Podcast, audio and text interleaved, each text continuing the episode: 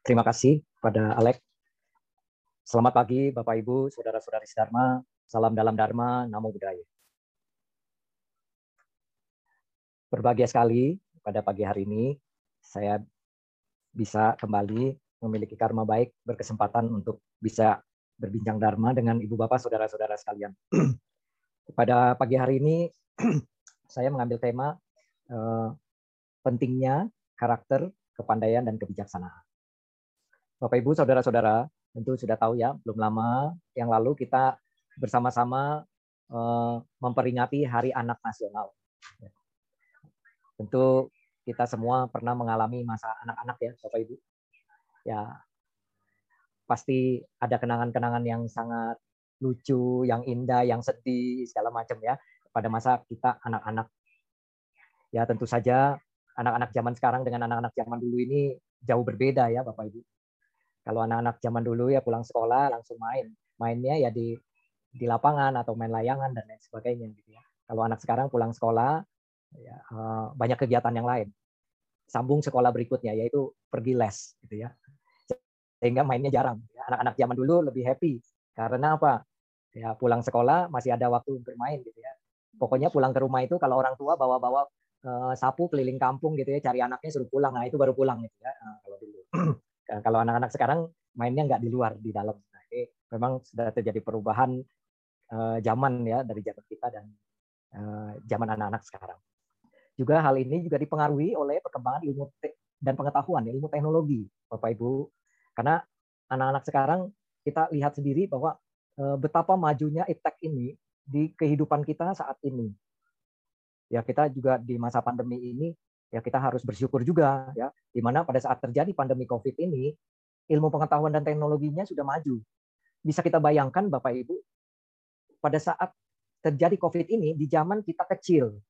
Tahun misalnya tahun 80-an ya atau tahun 70-an begitu waduh itu betul-betul tidak sekolah itu ya dua tahun karena apa belum ada yang namanya uh, gadget belum ada yang namanya laptop ya uh, handphone aja mulai banyak orang punya itu saya ingat sekali tahun 90-an itu pun masih handphone jadul gitu ya yang kalau orang telepon uh, antenanya mesti ditarik gitu ya dicabut antenanya uh, dan hanya bisa telepon saja gitu ya nggak bisa nggak bisa video call nggak bisa apa hanya bisa mengirim uh, SMS nah ini di zaman sekarang beruntung kita tertolong dengan kemajuan teknologi saat ini sehingga walaupun dalam kondisi pandemi anak-anak kita dan kita sendiri tidak ketinggalan informasi-informasi yang ada. Bahkan pendidikan ya pengetahuan yang ada yang diberikan kepada anak-anak kita juga bisa tetap berlangsung dan dilaksanakan nah inilah eh, kita sebagai orang tua juga harus bisa berusaha untuk mengupdate pengetahuan kita dalam hal uh, iptek ini karena dulu di awal-awal pandemi yang orang tua kemudian anak belajar online banyak sekali orang tua itu sampai uh, tekanan darahnya itu jadi naik ya. Karena apa? Karena mereka kurang tahu, terus anak-anaknya dituntut seperti itu dan mereka juga mau tidak mau harus belajar dan ya seperti itu. Sampai ada saya pernah uh, nonton itu dikirimin video lucu ya yang orang tuanya itu marah-marah mengajarkan anaknya hafalan Pancasila waktu itu. Saya ingat sekali gitu ya. Uh, itu lucu sekali gitu ya karena saking emosinya orang tua mengajarkan anak. Ya memang ibu bapak saudara-saudara Eh, tidak mudah ya mengajar anak-anak itu, terutama anak-anak SD. Ya, uh, itu gurunya harus betul-betul sabar ya. Nah, apalagi saya sendiri mendengarkan gurunya mengajarkan anak-anak itu sampai gurunya itu luar biasa kesabarannya gitu. Jadi kalau di ditain gitu ya satu baris, nih ada lagi yang nanya, "Oh, tolong ulangi lagi." Waduh, itu berkali-kali gitu ya. Nah, itu luar biasa gitu ya. Tetapi mau tidak mau, saudara-saudara ibu bapak, mau tidak mau memang pendidikan ini menjadi hal yang sangat primer dengan kondisi kita sekarang dan perkembangan anak-anak kita ke depan, termasuk kita sendiri juga. Buddha Gautama juga mengatakan hal itu di dalam Manggala Sutta si ayat 4. Gitu ya. Dikatakan bahu sacanca si panca etang manggala mutama. Memiliki pengetahuan dan keterampilan adalah berkah utama.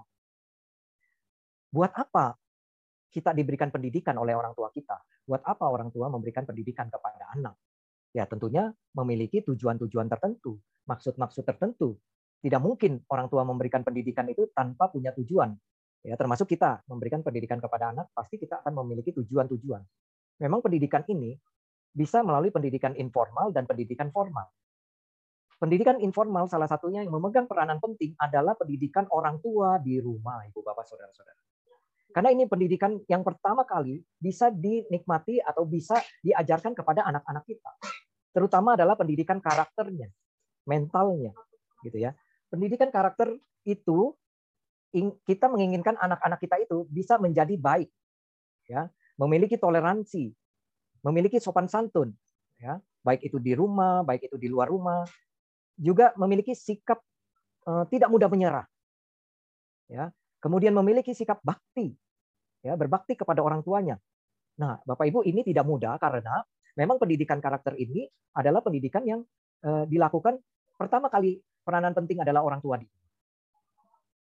Ada satu kisah tentang anak tidak berbakti. Suatu hari ada seorang ibu yang sudah tua ya mengadukan kasusnya ke pengadilan di kabupaten dia. Ya, ibu itu memukul tambur di depan pengadilan kabupatennya.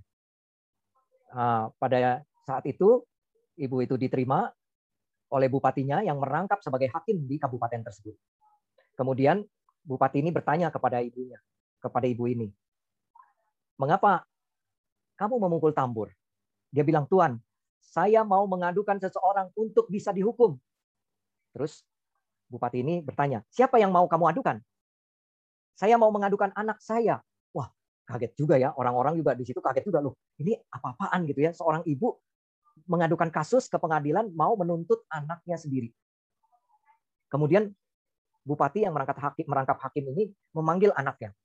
Setelah anaknya datang sebagai terdakwa, gitu ya. Kemudian ibu ini disuruh menceritakan mengapa dia ingin menuntut anaknya. Kemudian ibu ini menceritakan bahwa anaknya ini tidak berbakti. Karena ketika dia masa tua ini, anaknya itu tidak pernah menjenguk dia, tidak pernah memberi dia uh, makan, tidak pernah memberi dia uang, dan lain sebagainya. Sehingga akhirnya dia menuntut kepada hakim untuk menghukum anaknya. Wah, ini menjadi heboh ya, satu kabupaten. Karena jarang-jarang ada sebuah kasus, kemudian kasus ini adalah kasus tentang anak tidak berbakti. Kemudian hakim itu bertanya kepada anak, kepada anaknya, mengapa kamu tidak merawat orang tuamu? Mengapa kamu tidak memberi makan orang tuamu pada saat orang tuamu sudah tua? Kemudian anak ini berkata, Pak Hakim, kewajiban orang tua adalah memelihara anak, merawat anaknya sampai anaknya besar. Tetapi anak tidak punya kewajiban untuk merawat dan memelihara orang tuanya. Waduh, ini jawaban yang sangat uh, kurang ajar begitu ya, uh, luar biasa sekali begitu ya. Sehingga orang-orang penduduk kampung di kabupaten itu menjadi geram gitu ya mendengar perkataan anaknya ini. Kok jadi anak tidak berbakti seperti itu gitu. Nah, kemudian hakim ini juga marah gitu ya mendengar jawaban si anak. Mana bisa kamu sebagai anak tidak merawat orang tuamu? Kamu memang bersalah dan kamu akan saya hukum. Kamu harus memberi 30 liter satu bulan kepada ibumu. 30 liter beras ya, satu bulan kepada ibumu. Tapi Bapak Ibu, Saudara-saudara, ketika anak ini diberi hukuman memberi beras 30 liter untuk ibunya, Anak ini juga menolak, saya tidak mau. Anak ini menolak, tidak mau memberikan 30 liter itu kepada ibunya. Akhirnya hakim kemudian menjadi sangat marah dan menjatuhkan hukuman penjara kepada anak-anaknya. Ya, menjatuhkan hukuman eh kepada anaknya ya, menjatuhkan hukuman penjara kepada anaknya. Pada saat dijatuhkan hukuman penjara, ya, penduduk di daerah situ merasa wah, bagus ini anak memang harus dipenjara anak yang seperti ini. Tidak berbakti. Tapi ada seorang penduduk di situ, seorang ibu yang juga sudah cukup tua juga. Kemudian dia berkata kepada hakim yang yang mengadili ibu dan anak pada saat itu. Dia bilang begini, Pak Hakim, mohon dipertimbangkan keputusan Pak Hakim tadi kepada anak itu. Karena kalau anak itu dihukum, maka akan berakibat ibunya ini akan lebih cepat mati kelaparan karena tidak ada yang merawat dan memberinya makan. Waduh, hakimnya juga jadi kepikiran gitu ya. Nanti setelah dihukum anaknya siapa yang mau merawat ibunya gitu. Kemudian hakim ini bertanya, lalu apa yang harus bisa diberikan hukuman kepada anak tidak berbakti ini? Kemudian ibu ini bilang, bertanya kepada ibu yang memiliki anak tidak berbakti tadi. Ibu, waktu Anda melahirkan anak Anda, berapa kilo Anda lahirkan anak Anda itu? Terus ibunya ini bilang, waktu itu saya mengandung dia sampai dia melahir, saya lahir anak saya itu beratnya tiga setengah kilo. Wah, jadi tiga eh, tiga setengah kilogram waktu lahir. Si ibunya ini bilang tetangganya ini, nah Pak Hakim, mudah saja hukumannya dia bilang. Karena waktu itu anak ini terbentuk oleh daging dari ibunya selama 9 bulan sampai dia dilahirkan seberat tiga setengah kilo, maka dia harus dihukum dia harus membayar daging ibunya itu tiga setengah kilo juga. Karena badannya terbentuk dari kepala, ada mata, ada hidung, ada telinga, maka semua bagiannya dari tubuhnya itu harus diambil sedikit-sedikit sampai terkumpul tiga setengah kilo. Mengerti ya Bapak Ibu? Jadi kan dia harus diambil tuh kepalanya sedikit dagingnya, telinganya sedikit dagingnya, matanya sedikit dagingnya diambil, nanti jantungnya sedikit diambil dagingnya. Jadi sampai dikumpulin semua jadi tiga setengah kilo buat bayar ibunya. Jadi lunas utangnya gitu. Waduh, anak ini begitu dengar hukumannya akan ditimpakan seperti itu, bisa Anda bayangin ya, itu sangat mengerikan ya. Artinya sedikit-sedikit dagingnya itu dicungkilin satu-satu gitu ya eh, untuk untuk apa menghukum dia. Akhirnya anak ini menjadi ketakutan. Begitu dia ketakutan, dia langsung bernama sekarang di depan hakim. Dia bilang, e, baik Pak Hakim, baik Pak Hakim, saya akan eh, menjadi anak yang berbakti. Saya akan mengurus ibu saya, gitu ya, sampai dia tutup mata, sampai dia meninggal dunia. Akhirnya anak ini mengakui kesalahannya. Bapak Ibu, saudara-saudara, ini adalah karakter yang dibentuk. Ya, orang tua bisa menghidupi anak lima. Tapi anak lima orang belum tentu satu pun yang bisa menghidupi orang tuanya. Kenapa? Karena kurang berbakti. Makanya ibu bapak, saudara-saudara, kalau kita masih punya mama, punya papa ya, itu adalah ladang menanam jasa bapak ibu. Ya, ladang menanam jasa yang besar kepada yang untuk diri kita. Itu ladang berkah kita hidup kita. Kalau sudah tidak ada orang tua, hilang sudah satu ladang berkah dalam hidup kita. Nah, anak-anak kita harus dibentuk karakternya seperti itu ya bisa berbakti. Paling tidak apa? Bisa membantu orang tuanya di rumah dulu lah. Begitu ya. Ya mungkin merapikan rumah membantu membereskan rumah begitu. Nah, seperti itu. Ini juga saya lihat ada beberapa anak yang mengikuti kebaktian gitu ya. Uh, ini juga uh, adik-adik juga harus bisa tuh bantu papa mama di rumah gitu ya. Kalau papa apalagi sekarang sekolah online gitu ya. Banyak waktu kita di rumah maka kita harus bisa bantu orang tua. Nah bapak ibu saudara-saudara itu tadi satu cerita bahwa anak itu harus bisa dididik bisa berbakti. Dan juga kita harus bisa membangun karakter anak-anak kita agar anak-anak kita bisa memiliki juga tahu membalas budi kebaikan orang lain kepada dia. Ini kadang-kadang kita sering kali melupakan kebaikan orang kepada kita. Orang yang sudah tahunan baik sama kita, begitu salah sama kita sekali, langsung kita lupa semua kebaikan dia yang, yang dulu. Yang kita ingat cuma salahnya aja, cuma yang jeleknya saja. Itu tidak boleh. Ya. Di zaman dinasti Tang, ada seorang menteri bernama Li Sun. Menteri ini adalah seorang menteri yang yatim piatu sejak dia kecil. Jadi waktu dia kecil, kehidupannya dia bersama kakaknya. Karena orang tuanya sudah meninggal dunia, kakaknya yang membesarkan, cecenya yang membesarkan adiknya ini. Ya. Nah, kakaknya ini membesarkan adiknya dengan penuh kasih sayang. Dia mati-matian berjuang, kerja apa pun sampai menjadi kuli pacul sawah orang demi untuk mendapatkan ya, mendapatkan sedikit beras untuk mereka bisa makan. Dia bisa makan dengan adiknya ini. Dan dia merawat adiknya dengan sangat penuh kasih sayang. Begitu adiknya sudah mulai besar, adiknya menyadari bahwa kakaknya ini, cecenya ini, begitu sayang kepada dia. Begitu dia sudah agak besar, dia kemudian melamar menjadi tentara. Menjadi tentara setahun, karir dia naik terus, dan dia menjadi seorang menteri. Pada saat dia menjadi seorang menteri, kakaknya ini sudah sangat tua di kampungnya. Perdana eh, Menteri Lisun kemudian ya menjemput kakaknya di kampungnya untuk dibawa ya ke rumahnya. Karena dia seorang menteri dia sekarang menjadi seorang yang kaya dan punya kedudukan. Dia membawa cecenya ini ke rumahnya untuk dia rawat cecenya ini ya. Bapak ibu saudara saudara biasanya kalau kita pun merawat orang gitu ya merawat orang tua apa biasanya yang masak bukan kita langsung. Kadang-kadang juga mungkin yang membantu rumah tangga kita atau siapa di rumah yang masak kemudian kita bawain ke orang tua kita. Tetapi lisun ini beda. Makanan yang khusus untuk kakaknya ini dia selalu masak dengan tangannya sendiri dia masakan bubur, dia masakan dia masakan nasi, dia masakan sayur. Itu dia masak sendiri sehingga anak buahnya ini melihat, kok menteri kok turun tangan sendiri masak hanya untuk memberi makan kepada kakaknya yang sudah tua itu. Padahal di rumahnya banyak pembantunya, ada kokinya, kenapa dia yang masak sendiri? Kemudian para pembantunya ini bertanya kepada Menteri Lisun ini, kenapa Tuhan masak sendiri? Tuhan tinggal memerintahkan saja, kami yang akan menyiapkan. Tapi Perdana eh, Menteri Lisun ini mengatakan apa? Kalian harus tahu, bahwa kasih sayang cece saya kepada saya sejak kecil itu lebih besar ketimbang saya hanya memasakkan dia makanan dan memberi makan dia saat ini. Dia sudah seperti orang tua saya, seperti guru saya. Semua kepandaian yang saya miliki, cece saya yang mengajarkan kepada saya. Maka inilah saatnya saya bisa membalas budi kebaikan daripada cece saya ini. Yang sudah membantu saya membesarkan saya. Nah, sampai dia menyuapin ya cecenya itu yang sudah sangat tua. Nah, kisah Menteri Lisun yang tahu membalas budi ini sangat terkenal di zaman dinasti Tang, saudara-saudara ibu bapak. Nah inilah yang dinamakan seseorang memiliki karakter-karakter yang uh, luar biasa. Kemudian pendidikan juga yang kita alami, yang kita dapat dari orang tua atau dari pendidikan sekolah atau kita berikan kepada anak-anak kita juga pada saat ini untuk bisa membangun kepandaiannya, kepinterannya, begitu ya. Karena apa? Dengan kepandaian seseorang bisa mengatasi beberapa permasalahan hidupnya.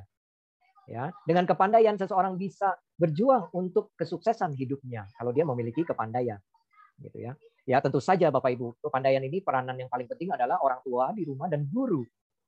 Makanya dikatakan kalau orang memiliki guru yang eh, bagus, guru yang hebat, maka anak-anak muridnya pun ya, murid-muridnya pun bisa memiliki kepandaian yang tinggi karakter yang bagus, karakter yang hebat. Ya. Jadi eh, apa gunanya kepandaian ini untuk mengatasi masalah? Ini ada satu contoh. Jadi di zaman eh, kehidupan Pangeran Siddhartha, waktu Pangeran Siddhartha kecil, pernah ada satu kejadian. Ada seseorang kehilangan uangnya. Yang kehilangan uangnya ini adalah seorang penjual minyak. Uangnya dicuri oleh kawannya sendiri. Begitu. Tapi kawannya ini ya tidak mengaku bahwa uang yang dia punya itu hasil dia mencuri dari uang uh, si tukang minyak ini. Kawannya ini bukan tukang minyak. Sampai akhirnya ke pengadilan istana, tetapi bingung juga pengadilan istana memutuskan sebetulnya ini uang siapa. Karena apa, Bapak Ibu? Yang namanya kalau kita hilang uang, hilang duit, susah ya. Hilang duit misalnya 300 ribu. Kemudian kita lihat orang yang dekat kita juga punya uang 300 ribu. Kemudian kita bilang, itu uang saya orang yang di sebelah kita mungkin bilang dari mana uang kamu ini uang saya kamu ada buktinya nggak bahwa ini uang kamu susah juga membuktikannya karena apa kita nggak hafal nomor seri uangnya gitu ya nah, nah demi apalagi uang zaman dulu di zaman Pangeran Siddhartha uangnya bentuknya logam koin-koin begitu ya koin-koin dari tembaga begitu eh, jadi siapa yang tahu bahwa itu uangnya akhirnya pengadilan istana kemudian mengundang Pangeran Siddhartha untuk datang membantu memecahkan masalah Pangeran Siddhartha waktu itu datang kemudian mendengarkan kisahnya kejadian ini. Nah, kemudian Pangeran Siddhartha menyuruh ya pengawal untuk mengambil sebuah baskom yang diisi air. Akhirnya diambil sebuah baskom besar diisi air. Ya.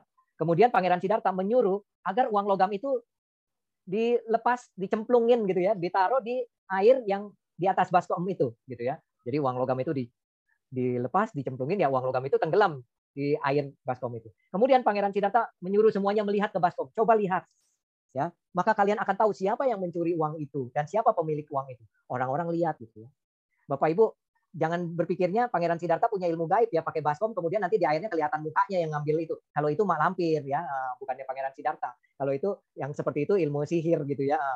Jadi pas dilihat ya tetap aja nggak ada mukanya orang yang mencuri atau yang punya uang itu di baskom gitu yang di air itu. Tetapi Eh, Pangeran Siddhartha langsung tahu siapa pemilik uang itu. Pangeran Siddhartha langsung bilang pemilik uang ini adalah si tukang minyak ini. Sekarang saya mau tahu, ibu bapak saudara-saudara, kira-kira dari mana Pangeran Siddhartha tahu bahwa uang itu milik si tukang minyak? Apakah ada yang bisa menjawab? Kira-kira? Kenapa Pangeran Siddhartha itu bisa tahu bahwa uang itu milik tukang minyak? Bapak, Ibu, Saudara-saudara, pada saat uang itu dilepas di air, tenggelam di air, maka di atas permukaan air itu, gitu ya, di atas permukaan air itu, kemudian timbul minyak. Kan minyak itu tidak bisa menyatu dengan air. Bapak Ibu, kalau tukang minyak, biasanya uang kembaliannya juga minyak dulu ya. Kalau dulu zaman kita kan masih pakai tukang minyak tanah tuh ya Pak ya Bu. Kalau kita kembalian dari tukang minyak tanah, biasanya duitnya bau minyak tanah tuh Bu, gitu kan. kalau kita beli ikan, biasanya uang kembaliannya bau amis ikan juga tuh ya. Ah, demikian juga itu si tukang minyak. Jadi duit koinnya itu mengandung minyak juga gitu. Jadi akhirnya ketahuan siapa yang mencuri uang itu dan siapa yang punya uang itu. Luar biasa Bapak Ibu. Padahal waktu itu Pangeran Siddhartha masih kecil ya. Nah, tetapi dia bisa memiliki kepandaian sedemikian rupa. Jadi Bapak Ibu, jangan dikira anak-anak sekarang yang lebih muda dari kita, yang anak-anaknya anak-anaknya masih kecil-kecil ini, mereka tidak lebih pandai dari kita. Mereka bisa lebih pandai dari kita. Apalagi sekarang kemajuan teknologi, mereka sudah lihat dari internet, lihat YouTube, lihat segala macam ya. Itu mereka bisa tahu lebih banyak daripada kita. Ya, mereka kadang-kadang bertanya segala sesuatu yang kadang-kadang kita sendiri sebagai orang tua pun sulit sekali menjawabnya karena kita belum tahu dan mereka sudah dapat pengetahuan itu di media sosial atau di uh, gadgetnya. Nah, ini Bapak Ibu, saudara-saudara. Nah, ini salah satu contoh ya bagaimana kepandaian itu menjadi sangat penting di dalam hidup. Gitu ya. Ada satu kisah lagi. Suatu hari ada seorang ibu ya, separuh baya, kurang lebih berusia 40 tahun, sedang mencuci di sungai. Waktu kalau orang zaman dulu dia mencucinya di sungai. Dia juga membawa sepatu boot punya suaminya. Sepatu boot suaminya ini sudah kotor tapi masih baru. Nah, dia bawa juga dia mau cuci sepatu boot yang baru suaminya ini. Dia pertama mencucinya pakaiannya dulu. Jadi sepatu bootnya ditaruh di belakang dia, dia mencuci pakaian. Pada saat itu ada seorang pemuda sedang naik kuda. Dia melihat dari jauh, ada seorang wanita sedang mencuci dan di belakangnya dia duduk, itu ada sepatu boot yang masih bagus. Dia lihat sepatu boot dia udah sangat jelek. Akhirnya timbul pikiran jahatnya untuk mencuri sepatu boot si wanita yang sedang mencuci ini. Kemudian dia turun dari kudanya dan dia diam-diam ya tanpa bersuara mendekati si wanita ini dan mengambil sepatu bootnya ditukar dengan sepatu bootnya yang jelek. Jadi, wah ini pinter ini ya. Ini namanya bukan pinter ya, adik-adik ya, jangan ditiru ya. Yang jelek ditukar sama yang bagus gitu ya, itu pinter. Itu bukan pinter ya. Nah, itu namanya mencuri gitu ya. Nah, jadi ditukarlah dengan sepatu yang bagus. Kemudian dia ke kuda, naik ke atas kudanya dan kabur. Si wanita itu begitu mendengar derap kuda ini berlari, dia menengok ke belakang dan dia dia tidak uh, tidak berpikir bahwa si pemuda ini mencuri sepatu bootnya karena dia tidak memperhatikan sepatu bootnya yang ada di belakang belakang badan dia. Tapi begitu dia selesai mencuci pakaian dan akan mencuci sepatu boot suaminya yang baru, dia baru menyadari bahwa suami sepatu boot suaminya yang baru itu sudah hilang dan berubah menjadi sepatu boot yang jelek. Ya, sepatu boot yang udah butut ya, udah jelek banget begitu. Waduh, si istrinya ini menjadi kesal, menjadi marah, menjadi sedih gitu ya. Akhirnya dia berpikir, wah pasti yang mencuri itu adalah pemuda itu yang tadi naik kuda kabur. Akhirnya dia pulang sampai di kampungnya ini dia mengadukan hal ini kepada kepala kampungnya kepala desanya. Waduh, kepala desanya diminta tolong untuk memecahkan masalah ini untuk mencari siapa pencuri sepatu boot suaminya. Bapak Ibu, kalau Ibu Bapak kehilangan sepatu, kehilangan sendal ya di rumah, kemudian lapor sama Pak Lurah, Pak Lurah sendal saya hilang, sepatu saya hilang. Pak Lurah tolong cariin pencurinya. Kira-kira Pak Lurahnya bagaimana ya? Pak Lurahnya pasti tepok jidat ya ampun dah dikasih dikasih masalahnya yang seperti itu gitu ya. Ah, susah ya karena sepatunya kan gak ada namanya gitu ya. Ah, tetapi Bapak Ibu saudara-saudara, kepala desa di kampung itu adalah seorang yang pandai. Apa yang dia lakukan si kepala desa itu? Kemudian kepala desa itu mengumpulkan semua ibu-ibu tua yang ada di desa itu semua dikumpulin orang-orang tua semua. Kemudian sepatu boot yang jelek tadi ditaruh di depan si orang-orang tua ini yang udah tua-tua ini ditaruh sepatu bootnya yang jelek itu di depan orang tua ini. Kemudian orang-orang tua yang di kampung itu kan semua melihat sepatu boot jelek itu gitu ya. Kemudian kepala desanya bilang begini, dia bercerita kepala desanya begini. Tadi saya pulang ke sini dari luar kota. Saya melihat ada seorang pemuda naik kuda kecelakaan.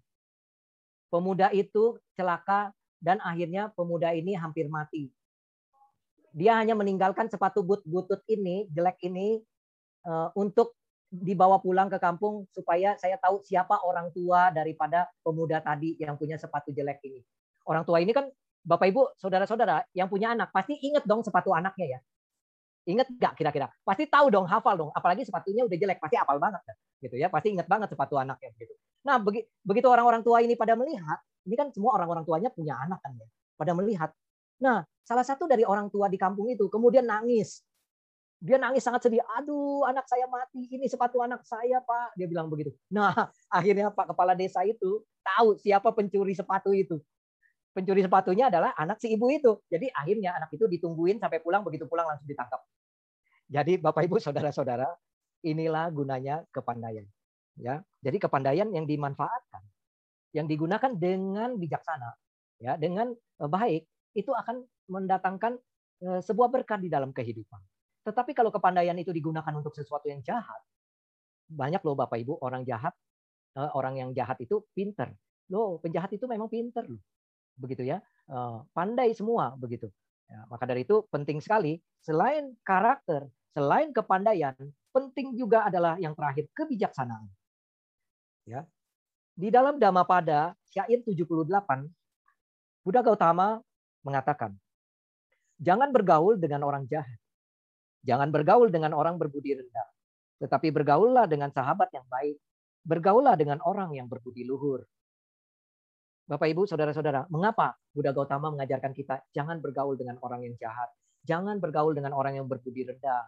Kita harus bergaul dengan orang yang pandai ya, harus bergaul orang dengan orang yang berbudi luhur. Karena apa? Dengan pergaulan kita kepada orang-orang yang baik, itu akan meningkatkan kebijaksanaan kita.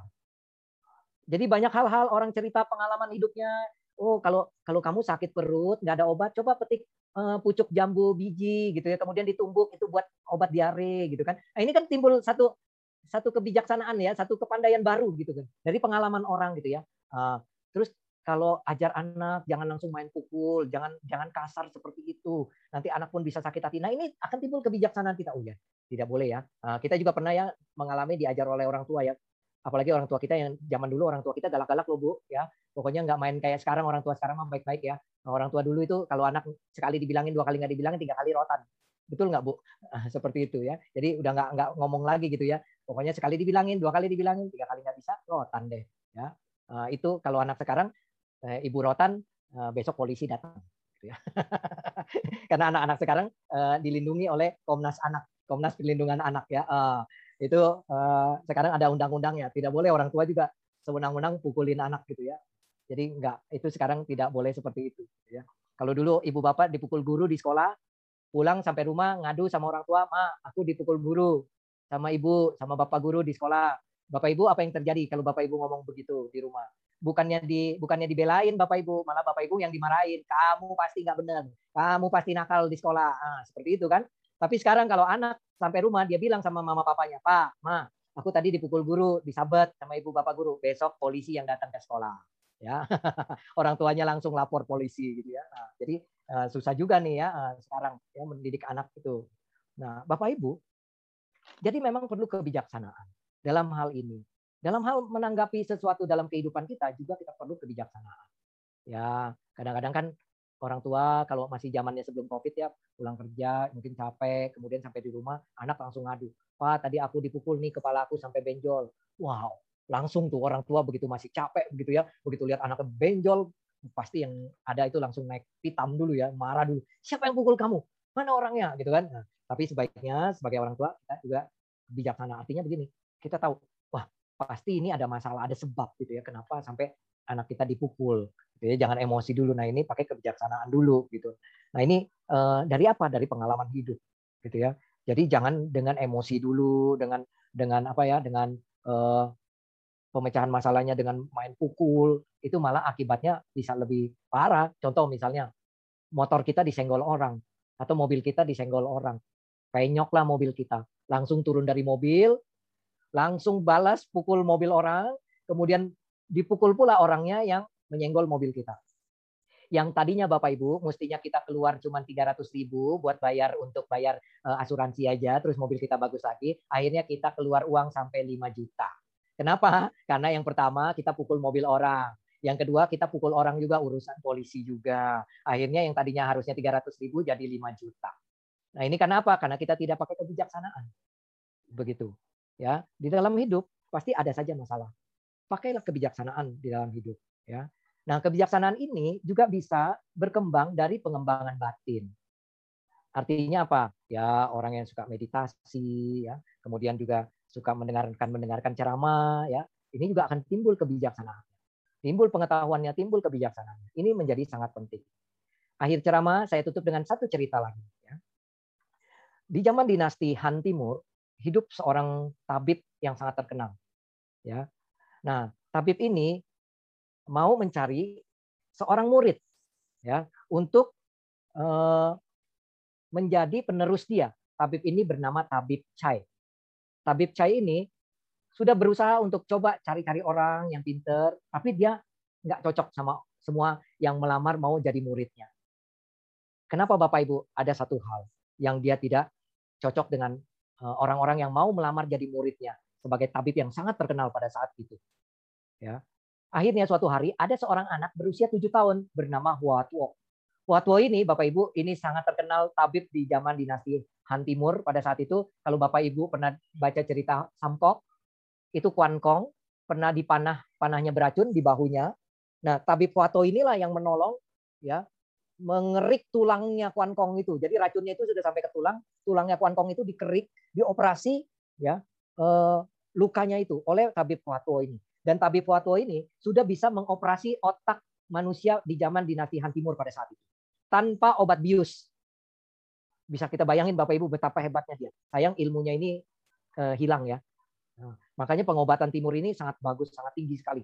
Ya. Nah, waktu itu Watwo berusia tujuh tahun datang ke rumah tabib Chai ini untuk mencoba eh, melamar gitu.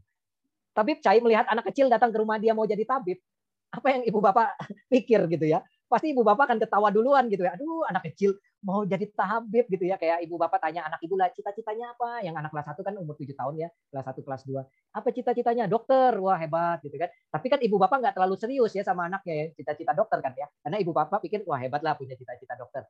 Nah, si anak kecil ini, si Watwo ini, udah punya cita-cita mau jadi tabib dari umur tujuh tahun. Nah, si tabib Chai melihat ada satu kelebihan daripada Watwo ini, Bapak Ibu. Apa? Dibandingkan dengan yang lain yang datang ke rumah dia mau menjadi tabib, Watwo ini punya kelebihan. Kelebihannya adalah Watwo ini memiliki karakter yang sifatnya sangat baik, yaitu sopan santun. Jadi begitu dia ketemu tabib Watwo yang mau diangkat jadi gurunya, dia langsung eh, apa ya, kungso ya, kungso apa ya memberi hormat gitu ya memberi hormat dengan sangat sangat hormat gitu kepada gurunya itu menundukkan membungkukkan badannya itu dengan sangat dalam gitu ke, kepada calon gurunya ini ya. Sambil sambil pai gitu ya kepada calon gurunya ini. Walaupun belum diangkat murid gitu ya tapi pada saat ketemu dia sudah bisa memberi hormat sedemikian rupa. Sehingga inilah yang membuat akhirnya Huato mempertimbangkan bahwa apa pertimbangan dia? Seorang tabib seorang dokter selain memiliki kepandaian selain memiliki keahlian dia juga harus memiliki yang baik yaitu apa? Bisa menghargai orang lain, menghormati orang lain, membantu orang lain. Seperti itu. Nah, akhirnya Tabib Wato tes nih sebelum dia diterima. Dites si apa namanya? Si Wato ini diajak ke depan rumah. Diajak ke depan rumah Tabib Chai, kemudian Tabib Chai bilang, "Wato, saya mau ambil daun di atas pohon itu. Pohonnya tinggi, Ibu Bapak Saudara-saudara. Tinggi sekali. Tapi saya nggak tidak bisa sampai ke atas pohon itu untuk ambil daunnya untuk dijadikan obat. Bagaimana ya caranya supaya saya bisa ambil daun itu di atas pohon itu yang tinggi itu? Kemudian Watto bilang, guru, guru pakai tangga saja naik ke atas. Pasti guru bisa nyampe ke atas. Terus gurunya bilang, saya tidak punya tangga. Watto bilang, kita bikin guru dari bambu. Bayangin Bapak Ibu, anak kecil umur 7 tahun itu sudah bisa berpikir begitu ya, dari bambu. Tapi kita tidak punya bambu. Waduh, gurunya bilang begitu.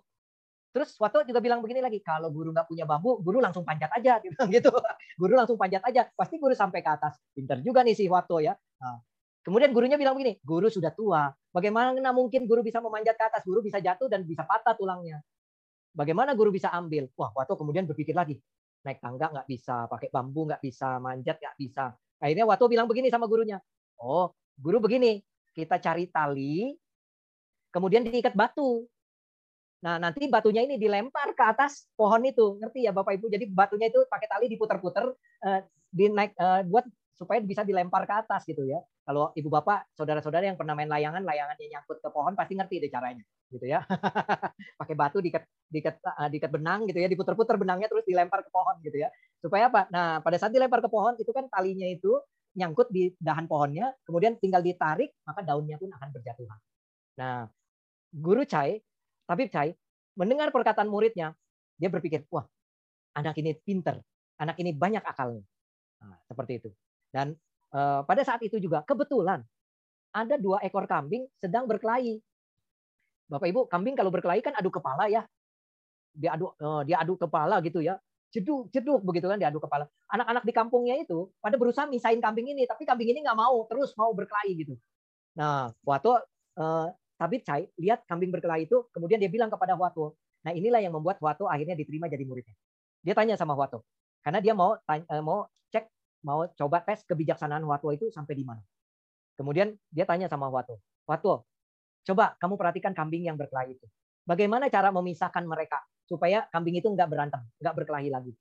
Huato lihat kambing itu, kemudian Huato mengambil rumput dia petik rumput yang agak banyak, kemudian dia dia pegang di dua tangannya rumput itu, kambing itu kan berantem terus. Kemudian Wato itu uh, di depan kambing yang berkelahi itu dia mengibas-ibaskan rumput itu yang biasa dimakan kambing kan, rumput itu sehingga kambing itu yang tadinya konsentrasinya kepada musuhnya berantem, lama-lama konsentrasinya dua kambing itu jadi pecah konsentrasinya jadi lihat ke rumput yang di tangan Wato mau dikasih makan ke mereka. Akhirnya kambing itu tidak berkelahi, akhirnya kambing dua kambing ini mendekati Wato dan memakan rumput di tangan Wato dan dua kambing ini akhirnya tidak berkelahi. Bapak Ibu, ini adalah cara misahin kambing kalau berantem ya. jangan jangan dipisahin jangan dipegangin bisa-bisa ibu yang kena seruduk sama kambingnya gitu ya. Nah, caranya apa? Diberi makan. Nah, seperti itu. Seperti halnya ibu bapak nangkap ayam. Kalau ibu bapak nangkap ayam jangan dikejar. Kalau bapak ibu nangkap ayam di Uber, sampai kapan pun ibu bapak nggak bakalan bisa nangkap karena gesit sekali. Caranya bagaimana? Pakai kebijaksanaan. Ibu bapak harus kasih dia makan. Nanti dia deketin ibu bapak sambil dikasih makan di tangan, sambil dipegang, tangkap deh, gitu ya. Nah, seperti itu ya. Ah, baik, Bapak Ibu Saudara, demikianlah ceramah saya pada pagi hari ini. Inilah pentingnya tiga hal di dalam kehidupan kita, kehidupan anak-anak kita, pentingnya karakter yang baik, kepandaian, dan kebijaksanaan. Terima kasih. Salam dalam Dharma. Namo Buddhaya. Ya, uh, terima kasih atas kesempatannya. Uh, Silakan, Namo Buddhaya, Romo. Namo ya. Buddhaya, ya. Romo, saya ada uh, mau bertanya nih. Ya. Um, apa penyebab utama seorang anak bisa menjadi tidak berbakti? Kemudian apa yang dapat kita lakukan untuk mencegah seorang anak supaya uh, tidak melakukan hal yang tidak berbakti itu, Romo? Baik. Dan juga uh, cara didikan seperti apa yang pasti menjamin seorang anak pasti menjadi anak yang memiliki karakter yang berbakti. Itu saja, Romo. Terima kasih. Suatu itu nama budaya. Ya. Terima kasih, Vincent. Pertanyaan yang bagus gitu ya apa yang bisa menjadi penyebab anak-anak kita ini bisa tidak berbakti kepada orang tuanya gitu ya. Yang pertama memang kita harus bertanya dulu, apakah pendidikan rumahnya baik pada masa dia kecil? Ya, apakah orang tuanya juga memberikan teladan berbakti kepada anaknya? Kalau orang tuanya tidak bisa memberikan contoh, misalnya orang tuanya sendiri sama kumpung poponya, sama ama akongnya, sama kakek neneknya itu juga tidak berbakti, maka anaknya akan melihat oh orang tuanya pun begitu ya. Nah, maka sulit sekali orang diharapkan orang tua bisa mengharapkan anaknya bisa berbakti. Karena orang tuanya tidak mendidik anaknya memberikan teladan anaknya berbakti. Begitu ya.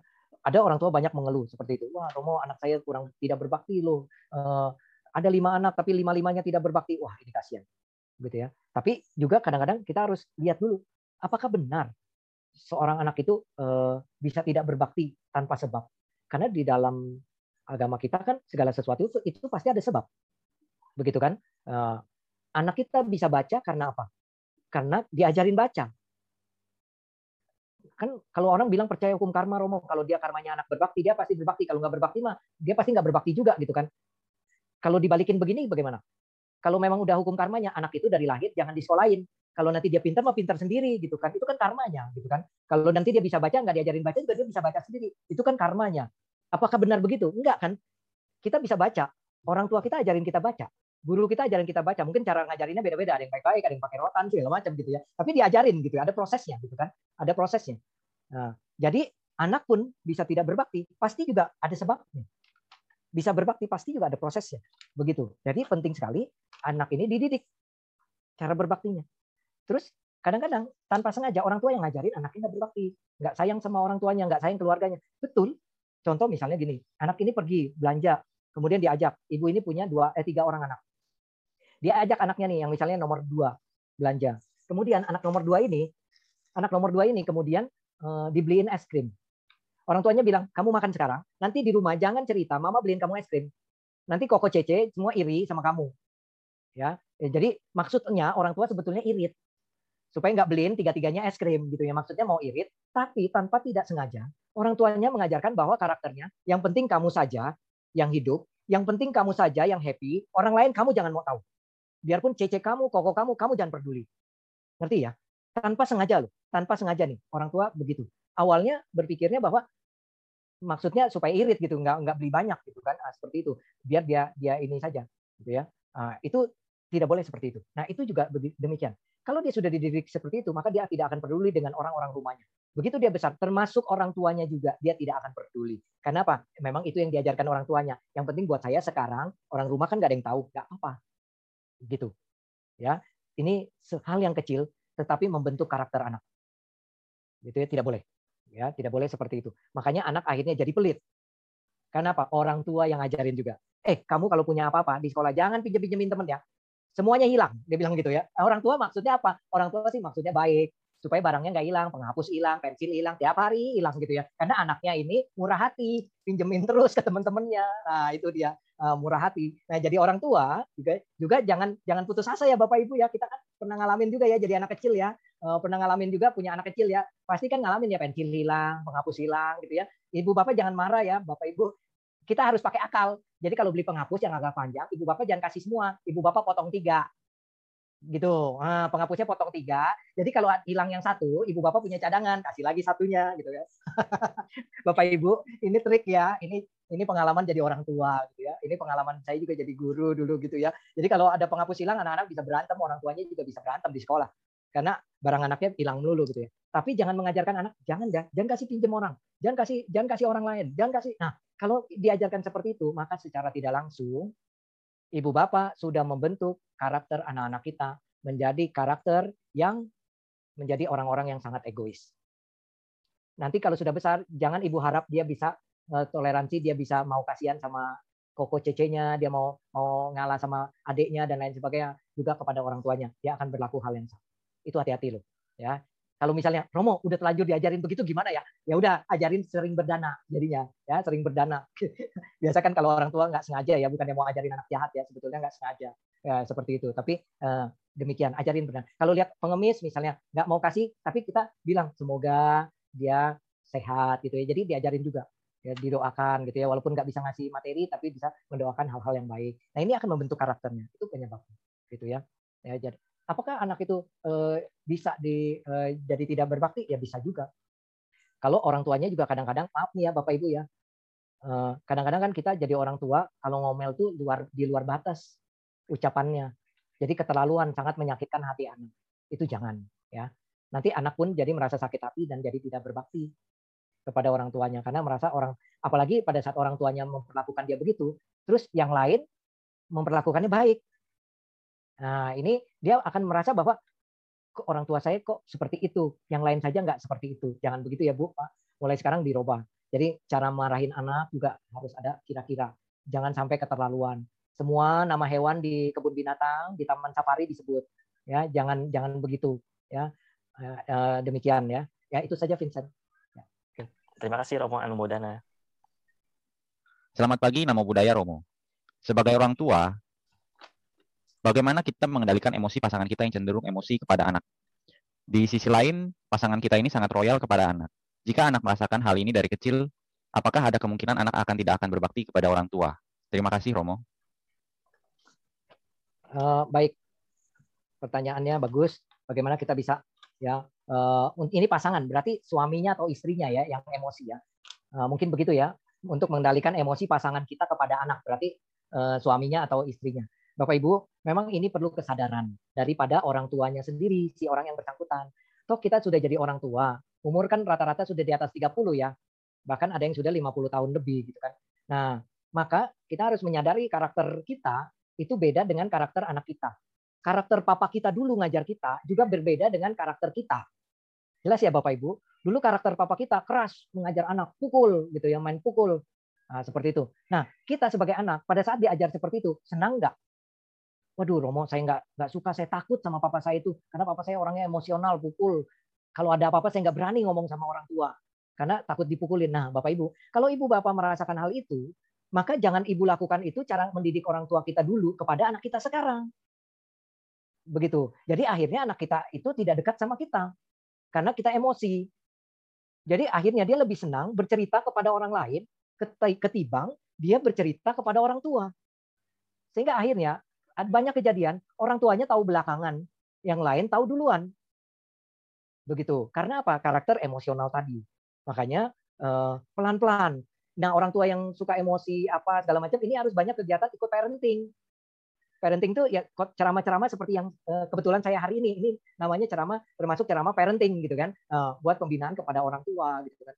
segala macam pembinaan anak. Nah, itu demikian supaya dia mengerti gitu oh dulu saya begini karena didikan orang tua akhirnya anaknya yang dididik dengan cara emosi pasti anaknya pun jadi emosional pasti itu. Ya pasti. Itu karena apa? Kita membentuk itu ya ibaratnya tanah liat lah yang belum dijadiin apa apa kemudian ibu bikin kendi maka jadi kendi. Kalau ibu bikin teko maka jadi teko. Kalau ibu bikin pot maka jadi pot. Nah seperti itu. Ya, bagaimana kita mau menjadikan anak kita? Nah Walaupun dia royal kepada anak. Nah, royal kepada anak juga harus ada batas. Artinya begini, royal kepada anak dalam hal apa dulu?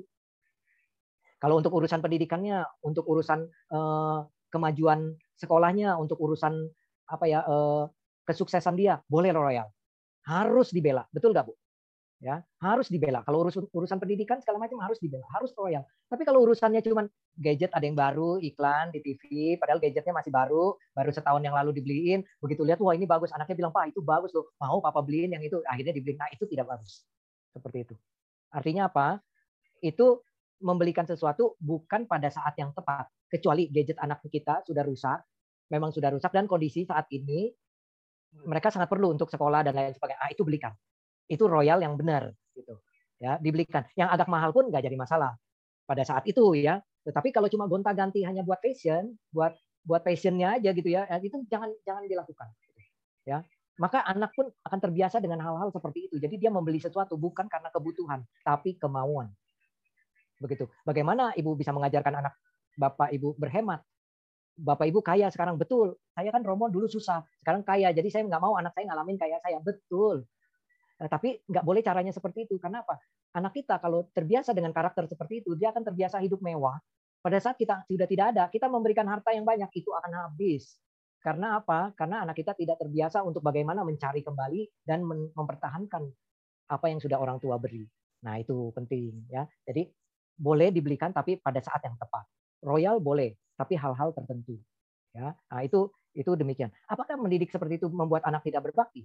Bisa saja efeknya jadi bisa saja jadi anak jadi kurang berbakti. Artinya apa? Anak jadi tidak tahu tidak mau tahu kondisi orang tua. Karena kebiasaan semuanya serba uh, apa pun dikasih, apa pun dibelikan pada suatu saat kita susah, anak itu tidak akan mengerti kondisi susah. Ngerti ya Bapak Ibu ya? Kalau kita mungkin kecil orang tua kita yang tidak terlalu kaya kita ngalamin gitu ya, oh hidup susah gitu ya, mau kerja keras segala macam. Nah, itu kita bisa mengerti. Kalau dari susah ke jadi kaya itu gampang gampang menyesuaikan diri. Tapi kalau dari kaya jadi susah, itu bisa gila. Gitu. ya, kalau dari kaya jadi susah bisa stres gitu ya. Tapi kalau dari dari susah jadi kaya nggak ada yang stres, nggak ada yang stres percaya deh. Ya, tiba-tiba ibu punya duit 10 m nggak akan stres gitu bapak ya. Paling ibu senyum-senyum sendiri aja di kaca gitu ya. Nah itu stres enggak ya. Nah itu itu demikian gitu ya. Jadi jangan ya, seperti itu. Jadi pada saat uh, demikian, jadi akhirnya karakternya anak jadi tidak mau tahu uh, kondisi orang tua pada saat susah. Nah, itu. Kan berbakti bukan hanya memberi makan ayah ibu waktu tua ya, tapi juga bisa menyokong hidupnya, mempertahankan warisan, eh, bisa melakukan pelimpahan jasa atau persembahyangan saat orang tua meninggal dunia. Apakah hal itu sudah ibu ajarkan juga kepada anak-anak kita? Ini sebentar lagi citwe nih ya. Masuk bulan citwe kan kita ada sembahyang leluhur ya, sembahyang citwe ya. Nah, itu harus diajarkan kepada anak kita ikut sembahyang juga. Nah, seperti itu. Itu membentuk bakti, membentuk bakti. Nah, itu. Eh, demikian eh, jawaban saya. Mungkin ada pertanyaan lain, Alex silakan. Yang berikutnya adalah selamat pagi nama budaya Romo. Sampai umur berapa seseorang anak masih bisa dibentuk karakternya untuk menjadi anak yang baik, punya budi pekerti yang baik dan berbakti kepada orang tua. Terima kasih Romo. Baik. Sebetulnya karakter itu terbentuk seumur hidup sebetulnya. Kalau orang itu mau merubah diri ya banyak orang yang dewasa, umurnya tua, uh, umurnya tua tapi nggak dewasa. Ya, ambekan. itu tandanya nggak dewasa tuh kalau ambekan tuh ya. Uh, sedikit apa emosi, sedikit apa tersinggung, itu nggak dewasa tuh, gitu ya. Uh, anak anak ngebantah sedikit langsung orang tua ngamuk gitu ya, itu nggak dewasa, nggak boleh gitu ya. Nah, jadi orang tua sekarang harus mau dengar anak juga. Jadi kalau anak lagi kasih pendapat, kita juga dengerin. Jadi orang tua jangan bilang kayak dulu ya kalau orang tua zaman dulu, kamu mau tahu apa orang tua lebih banyak makan asam garam gitu kan? Nah, seperti itu disautinnya begitu. Ya memang sih, soalnya dia lahir duluan pasti asam garamnya lebih banyak dia yang makan gitu kan. Lebih banyak orang tua yang makan gitu. Tapi eh, tidak seperti itu. Karakter itu memang harus dibentuk harusnya sejak dini. Sejak dini. Jadi dari dia lahir, mulai lahir sampai eh, dewasa ya biasanya sampai umur 25 itu pembentukan karakter seseorang. Ya umur 25 tahun. Tetapi bukan berarti karakter yang jelek di usia 25 misalnya nggak ada pendidikan karakter dia tidak bisa berubah. Bisa. Karena dari pengalaman hidupnya dia bisa berubah. Contoh nih misalnya dia pernah mencuri kemudian dia ketangkep akhirnya dipukulin orang masuk penjara begitu keluar ya banyak orang-orang menasehati dia mengajak dia ke arah hal-hal yang positif. Akhirnya dia menyadari iya dulu saya salah ya saya harusnya dulu nggak boleh begitu. Kalau saya dulu baik, maka saya lebih sukses hidupnya sekarang. Maka karakternya berubah tuh. Betul nggak? Walaupun dia sudah dewasa tuh, karakternya berubah. Artinya apa? Pendidikan karakter adalah pendidikan seumur hidup. Gitu. Tapi pembentukannya lebih baik dari sejak dini. Ya, sejak dini. Romo, kalau udah yang paling susah membentuk karakter orang, merubah karakter orang umur berapa? Umur 40 tahun ke atas. Itu paling susah. Ya, karena apa? Udah jadi orang tua orang lain juga, bahkan ada yang sudah udah punya cucu. Itu merubah karakternya susah. Jangankan merubah karakter, merubah kebiasaannya aja susah. Contoh nih ya, orang tua kita suka merokok nih, yang udah tua nih ya, suka ngerokok nih ya. Kemudian kita bilangin, Pak, udah umur 60, udah udah tua, udahlah berhenti merokok, kan nggak bagus. Coba ibu bapak saya pengen tahu jawabannya apa. Apa orang tua bilang, iya nih nggak bagus ya, papa besok berhenti. Kayaknya enggak tuh jadi jawab begitu. Pasti anaknya akan di, ada yang dijawab begini. Kamu suruh papa berhenti merokok, lebih baik nggak usah dikasih makan daripada nggak merokok. Nah itu juga ada tuh jawaban begitu. Artinya apa? Itu jangankan mau merubah karakter, merubah kebiasaan saja itu susah. Ya, merubah kebiasaan aja susah, apalagi merubah karakter. Makanya eh, Konghucu, Kungce itu berkata, ya eh, orang eh, usia 40 tahun itu itu seperti kayu lapuk susah diukir. Artinya kayu lapuk tuh kayu yang udah dimakan rayap, itu udah nggak bisa diukir. Artinya udah ter, memang udah terbentuk begitu karakternya. Begitu. Apalagi yang sudah udah usia tua ya, usia senja, ya sudah ya kita yang anaknya yang mengerti karakternya. Nah, seperti itu ya, mengerti karakternya memang sulit. Tetapi pembentukan karakter itu dari masa kecil eh, kalau bisa syukur keburu sampai usia 25 tahun. Kalau misalnya Romo anak saya udah keburu besar, coba cari orang yang bisa dekat dengan dia, yang baik, yang bisa menuntun dia, yang bisa mengarahkan dia. Seperti itu, yang bisa mengarahkan dia. Ya, uh, dicari bagaimana uh, karena kadang-kadang kalau anak sudah sulit diajar orang tua, maka kita harus perlu bantuan orang ketiga untuk membentuk karakternya, membantu pembentukan karakternya. Uh, biasanya karena ada faktor-faktor tertentu, misalnya cara orang tuanya mungkin bicara, bicaranya selalu keras, selalu kasar, sehingga anaknya ini juga tidak mau dengar, tidak sulit sekali dibentuk karakternya. Nah, demikian tadi Bapak ya eh, atau Ibu tadi yang nanya. Ya, lanjut next. Selamat pagi, nama budaya Romo. Saya mau bertanya, karena selama pandemi ini saya, saya adalah sebagai seorang perantau yang sudah hampir dua tahun, dua tahun belum bisa pulang kampung untuk menjenguk orang tua yang sedang sakit. Saya sang, sangat merasa bersedih karena keadaan saat, saat ini yang tidak bisa mendukung untuk pulang kampung. Saya sering merasa bersalah karena belum bisa membahagiakan orang tua. Apakah ini termasuk karma buruk untuk saya? Terima kasih Romo. Uh, kalau Anda menyadari itu, berarti itu sebetulnya bukan karma buruk, tetapi adalah hal yang sebetulnya Anda ingin lakukan, tetapi dengan kondisi ini yang membuat Anda terhalang. Tetapi kondisi kita sekarang kan semuanya sudah dibantu dengan teknologi. Kita bisa ketemu orang tua kita kok tanpa bertemu secara fisik. Anda bisa melakukan video call, gitu kan, dengan orang yang di rumah di sana. Tentu orang tua Anda mungkin juga tidak sendirian ya, tinggal di sana ya. Anda bisa video call kepada orang tua Anda. Jadi Anda bisa lihat. Bagaimana cara tetap berbakti? Bisa berbakti, saudara. Walaupun Anda merantau di sini, yaitu Anda bisa mengirimkan kebutuhannya. Bisa transfer mungkin ke saudara yang di sana untuk memenuhi kebutuhan orang tua, gitu ya. Jangan menunggu Anda pulang baru kasih uang, gitu ya. Nah, itu jangan menunggu seperti itu, tetapi Anda bisa transfer, menitip kepada uh, saudara yang ada di sana untuk diberikan kepada orang tua kita. Pakai video call, paling tidak seminggu sekali atau beberapa hari sekali kita lihat kondisinya, apalagi kondisinya sakit. Harus sering-sering, sering-sering dilihat, begitu ya. Eh, sering-sering karena apa? Kebutuhan orang tua di masa usia senja itu bukan hanya eh, materi, tetapi perhatian anak itu menjadi sangat penting. Ya, perhatian anak sangat penting. Ya, jadi eh, penting sekali kita memperhatikan kondisinya. Jadi gunakan itu, gunakan via video call. Kalau misalnya mau mengirimkan sesuatu, kirimkan gitu ya melalui saudara kita atau minta ditransfer atau minta dibelikan di sana untuk dikirim ke rumah orang tua kita atau ada teman kita di kampung juga bisa kita bisa minta bantuannya. Uh, seperti itu. Demikian saran saya ya. Selamat pagi nama budaya Romo. Saya sebagai sebagai menantu mau mengikuti apa kata mertua saya.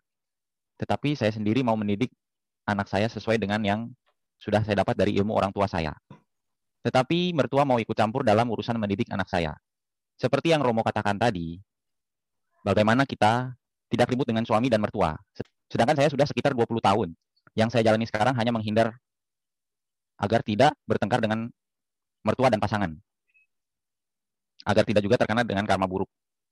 Bagaimana cara mendidik anak dan pasangan untuk untuk tidak berkata kasar, memukul, mengatai dengan kata-kata binatang dengan maksud untuk mendidik. Terima kasih Romo. Ya, baik, terima kasih. Ya, jawaban paling benar ya pindah rumah. Nggak serumah dengan orang tua, itu jawaban paling benar gitu ya. Ah, karena dengan pindah rumah kita mendidik anak bebas gitu ya. Nah, ini kondisinya kan beda ya. Karena udah 20 tahun gitu ya. Udah 20 tahun uh, tinggal sama mertua gitu ya. Oh, Anda termasuk kuat loh berarti 20 tahun itu. Kenapa uh, sekarang jadi jadi mundur gitu? Kalau 20 tahun sudah tinggal dengan mertua dengan kondisi seperti itu berarti Anda hebat gitu ya. Anda menantu yang baik. Ya, Anda menantu yang hebat. Jadi pertahankan itu gitu ya. Memang sulit. Kalau mendidik anak ada ikut campur daripada mertua atau orang tua.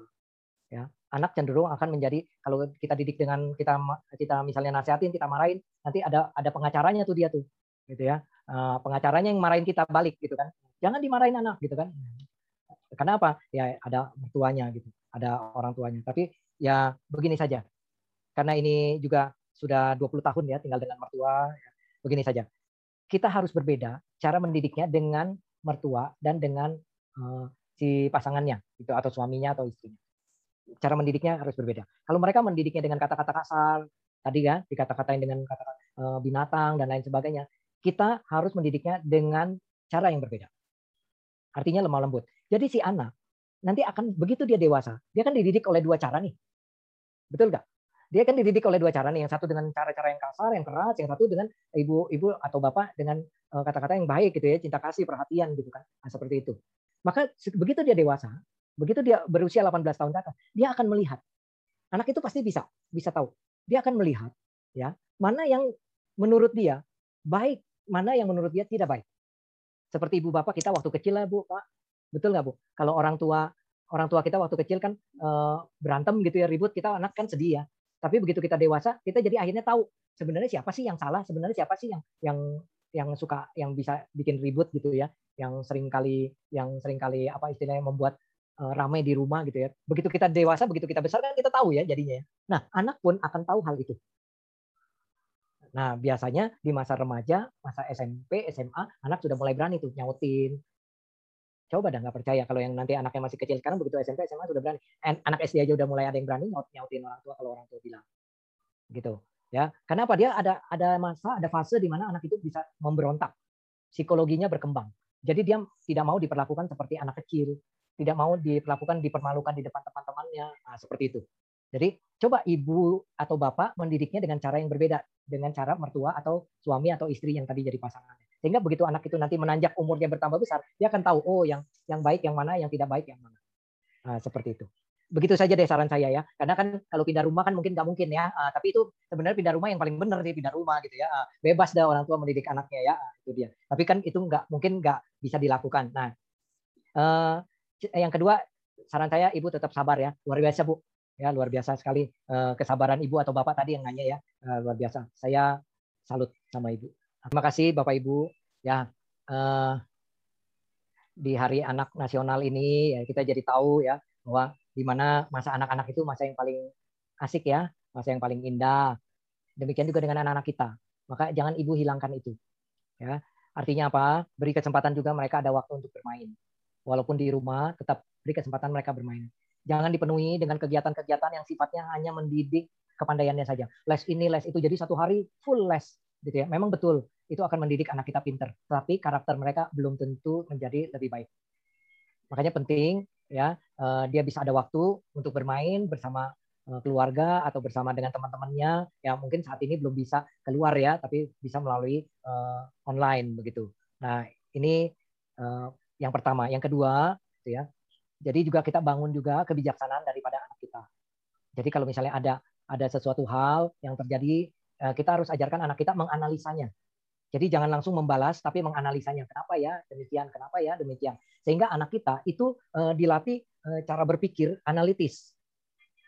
Kan kita sebagai umat Buddha juga kan harus diajarkan analisa ya oleh sang Buddha gitu ya, menganalisa mengapa ini bisa terjadi gitu kan mengapa ini bisa menimpa saya dan lain sebagainya nah itu diajar menganalisa kepada si anak dengan demikian maka anak akan menjadi bijaksana baik itu saja uh, pesan saya terima kasih salam dalam dharma namo buddhaya